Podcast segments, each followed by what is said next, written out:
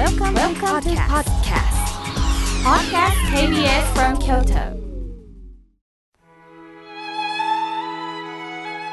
改めまして僧侶の河村明慶です今日の法話のテーマは心の底を聞くについてお話をさせていただきます早いもので二十四節気では白露を迎えました少しずつ秋の気配を感じてきますねそして今日は中秋の名月です昔から秋こそが月を見るのに良い季節だとされていました。その理由は満月の高さと天気だそうです。夏の太陽は高く、冬は低い。満月は地球から見て太陽の反対側にありますから、夏の満月は低く、冬は高くなります。すると、春か秋の満月がちょうど見上げるのに適した高さなんですって。私は満月であろうと三日月、新月であろうと空を見上げていろんなことを考えております。特に月を見ることで心が回復されていくんです。今日はとても重要な日で満月を楽しむ日でもありますが同時に自殺予防デーでもあるんです。季節の変わり目また学生さんにとっては夏休みから新学期に入る頃でこの時期死にたいと訴える人が増えてきます。ここまで追い詰める理由は一人一人違います。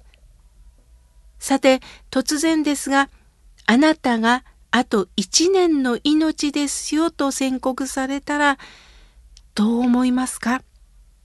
間髪入れずに死にたくないという気持ちが湧き起こるでしょう。これは誰もが持ってる自然な生存欲なんです。この私ももちろんあります。このことを仏教ではあるなしのこのあると書いて愛情の愛これう愛と言います愛という言葉がつくように人間は誰だって温かい慈愛の中で生きていきたいという願いがあるんですしかし多くの苦悩挫折人間関係の裏切りを味わった人は逆に愛されなかったという絶望でもうこれ以上生きたくないと嘆いてしまうのです。これを悲う愛と言います。自殺を考えたことのある人はまさしく悲う愛の中で生きてこられたのではないでしょうか。その気持ちを口に出す人と決して口には出せない表には出せない方もいるんです。人間の心は面で覆い隠されていますから心の奥底までは見えません。言葉態度でしかその人の気持ちを判断することこれはもう表面でしかできないんですね。しかしこの言葉だけに左右されることはとっても危険なんです。大切な心の叫びを切り捨ててしまう可能性があるんです。私の知人は会うたんびに私ねもう明日ぐらい死ぬかもしれない。もうこの世の中が嫌になったと口にするんです。ある時にその知人宅にお邪魔するとテーブルには栄養サプリメント旅行が当たる用紙に住所名前を記載しているんです。コロナワクチンの接種券もありました。もちろん名前を書いておられました。死にたいという方が今更サプリを飲んだり旅行の応募をするでしょうか？死にたいと口にする一方で死にたくない生きたいというう愛の気持ちが根底にあるのです。生きたいのに生きる自信がない。この先何も楽しいことがない、ない、ない、ないと決めつけてしまうのです。それは自分で扉を閉めてしまってる状態です。さて、作家にコウ・サミョンさんという方がおられます。我が子を自殺で亡くされています。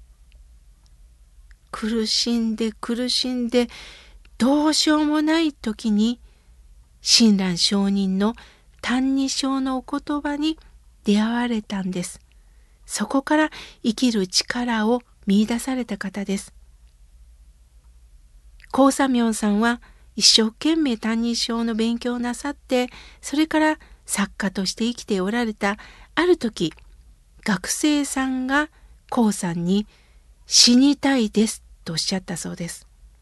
すると高さんは「あなたが死にたいと言っているのは頭ではないですかあなたが死ぬことであなたの手も足も内臓も全部死んでしまうんだよ。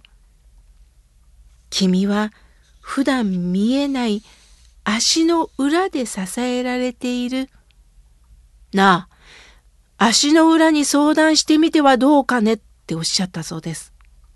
普通、足の裏に声をかけたりしませんよね。しかし、この足の裏は無言で私たちを支えてくれてる事実があるんです。しばらくして学生さんは黄砂に手紙を送られました。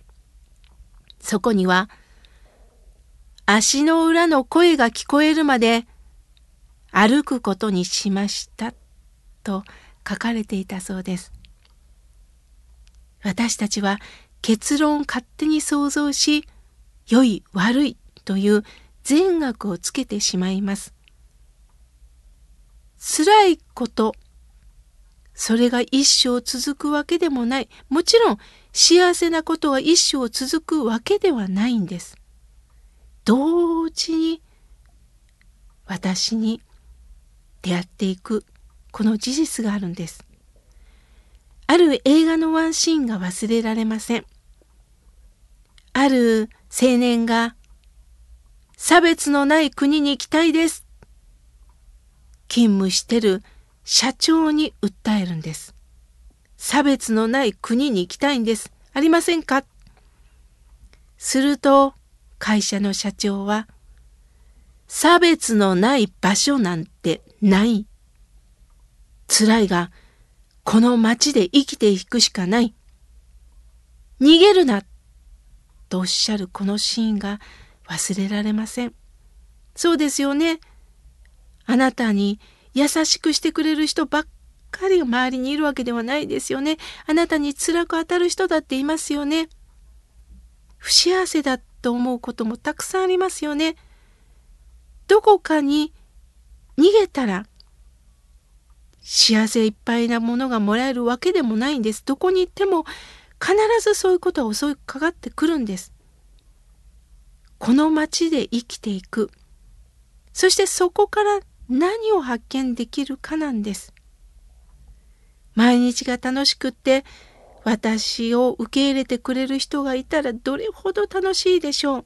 しかし思い通りになれないこのシャバで私たちは苦悩から逃げることなく命が枯れるまで生きさせていただくそこから生きる素晴らしい何かを発見していくことしかできないんです。死にたいと思った時目に見えない命の灯火を大切にしてください。